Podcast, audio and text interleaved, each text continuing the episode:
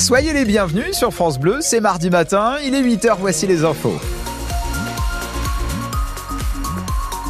Et c'est Lydie Lay qui est avec nous pour le journal. Bonjour Lydie. Bonjour Marc, bonjour à tous. Bon, ça va être un mardi globalement gris, hein, Lydie. Oui, il y a du brouillard ce matin, quelques gelées même euh, par endroits. Ça peut arriver à Fayologe, nous a dit Philippe sur Facebook, exactement. Voilà, il y aura des nuages quasiment toute la journée, avec un peu de pluie, peut-être des éclaircies. Les températures pas très chaudes ce matin, elles seront comprises cet après-midi entre 10 et 11 degrés.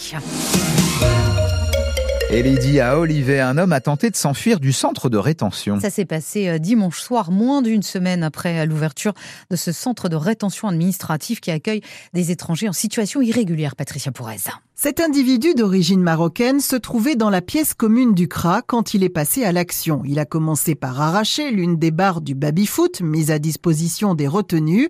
Direction ensuite la cour de promenade où il a utilisé la barre métallique pour soulever un bout des grillages et se faufiler dessous. Arrivé dans une coursive, il a finalement été repéré et interpellé. Il n'est donc pas sorti de l'établissement, d'autant qu'il lui restait encore un grillage à franchir. Placé en garde à vue au sein même du centre de rétention, le jeune homme n'avait visiblement pas prévu d'aller jusqu'au bout de son évasion. Selon une source policière, il chercherait à se faire condamner à une peine de prison dans l'espoir de retarder une éventuelle expulsion. En tout cas, cet incident n'a pas échappé aux syndicats de policiers, eux qui dénoncent depuis des semaines l'ouverture du CRA d'Olivet à marche forcée avec, disent-ils, de possibles failles dans la sécurité. le centre de rétention d'Olivet qui peut accueillir jusqu'à 90 personnes, uniquement des hommes. Pour l'instant, ils sont euh, moins d'une dizaine. Le coup de filet des douaniers de la brigade de Tours, ils ont saisi plus de 7 tonnes et demie de cigarettes contrefaites la semaine dernière lors d'un contrôle euh, sur l'autoroute A10 au niveau de la commune de Saint-Sulpice de Pommeraye dans le Loir-et-Cher. Ils ont contrôlé le chargement d'un camion immatriculé en Roumanie. Valeur de la marchandise 4 700 150 000 euros. Le conducteur a été euh, mis euh, en examen et placé euh, en détention provisoire. Y aura-t-il un EPR à l'avenir? Un réacteur nouvelle génération en région centre-Val de Loire. Pour l'instant, vous le savez, il n'y en a qu'un seul en France, à Flamanville, dans la Manche. La mise en service, maintes fois reportée, est prévue cette année. Le gouvernement a annoncé la construction de six autres EPR d'ici dix ans, suivi de huit autres encore après, sans préciser où. Les centrales de Dampierre-en-Burly et de Belleville sur Loire son candidate et la bataille est lancée parmi les élus, François Guéroux. Jackie Eke fait partie des élus loiretains qui soutiennent la candidature de Belleville pour accueillir des EPR, Belleville plutôt que Dampierre, une évidence pour le maire de Beaulieu-sur-Loire. Pour nous, c'est un enjeu d'avenir très important, oui, parce qu'on est une commune limitrophe de Belleville et le développement de la centrale sur Belleville va nous amener des retombées économiques importantes. Notre commune peut accueillir encore des familles. On va faire tout dans les années qui viennent pour faire un nouveau lotissement. On n'est pas contre Dampierre, on veut surtout pas rentrer dans une guerre entre les deux centrales. Hein. C'est pas du tout dans notre objectif. La centrale nucléaire de Belleville était prévue pour une capacité de 4 réacteurs, mais seulement deux ont en fait été construits.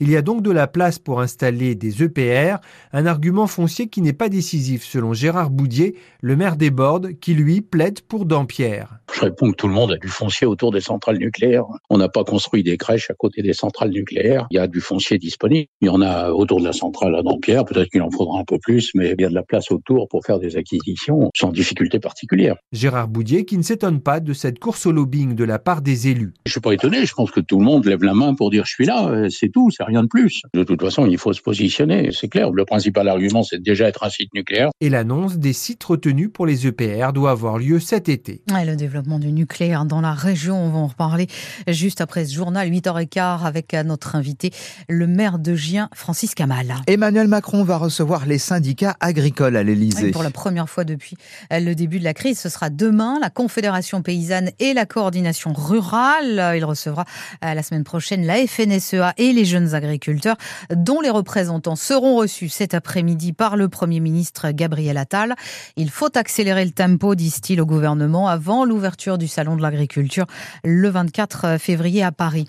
Elisabeth Borne, elle fait son retour à l'Assemblée nationale. Aujourd'hui, elle va siéger euh, comme députée du Calvados. Cet après-midi, elle va participer euh, à la séance de questions au gouvernement avec à ses côtés d'anciens ministres qui n'ont pas été renouvelés comme Olivier Dussopt, Olivier Véran ou encore Clément Beaune. Dans le Pithiverais, des enseignants sont en grève. Les enseignants du collège Marie Jackson de Dadonville, ils ont entamé cette grève hier pour dénoncer la fermeture envisagée à la rentrée de septembre prochain de deux classes. Ils réclament aussi euh, la création euh, d'un poste de principal adjoint et d'une infirmière titulaire. Les tarifs des mutuelles, on vient d'en parler, ont fortement augmenté euh, en début d'année. Sur l'Orléanais, la mairie de Saint-Jean-le-Blanc propose une mutuelle communale avec des tarifs attractifs pour ses habitants. On verra cela, Marc, dans le journal de 8h30. Notre Jeanne d'Arc 2024 s'appelle Maïlis. Maïlis Bouette, elle a 16 ans. La jeune fille est élève en première au lycée Saint-Charles d'Orléans. Elle va figurer, Jeanne, aux prochaines fêtes joanniques. C'est la deuxième fois qu'elle postulait. Elle a appris la bonne nouvelle le week-end dernier. Forcément, elle est ravie.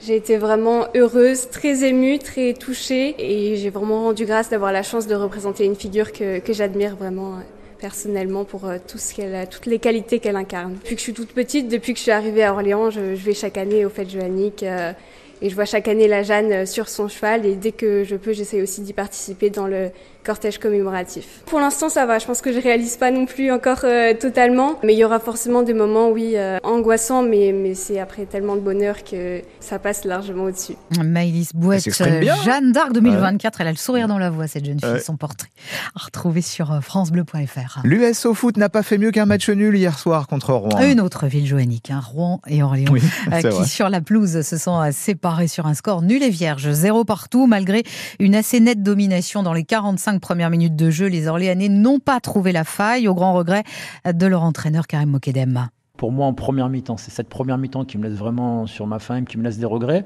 On a trois occasions très claires en première mi-temps. Mais ces trois occasions, là, on doit au moins en convertir une.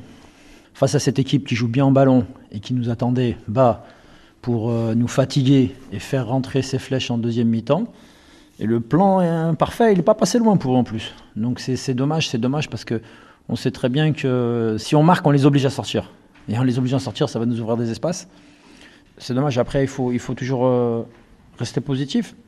Parce qu'il y a trois mois, si on nous avait dit qu'on allait livrer cette prestation ce soir, euh, mettre Rouen dans les cordes, euh, les malmener, avoir autant d'occasions franches, et euh, partager les points, bah, peut-être qu'on aurait pris quand même. Et au classement, l'USO est désormais huitième du national à 4 points de la zone de relégation. En basket, l'OLB sera bientôt à vendre. Hein. Les élus de la métropole ont mis le sujet sur la table pour la première fois en session publique euh, la semaine dernière, où l'ouverture du capital du club à des actionnaires privés, ce qui n'a jamais été fait. On va en reparler, Marc, dans le journal de 8h30. L'OLB qui est en vacances, c'est la trêve. Mais pour les amateurs de basket, il y a un duel au sommet ce soir euh, Boulazac, qui est troisième de la Pro B, reçoit le leader incontesté, La Rochelle. C'est un match en retard de la 20e journée du championnat. Merci Lydie, à tout à l'heure.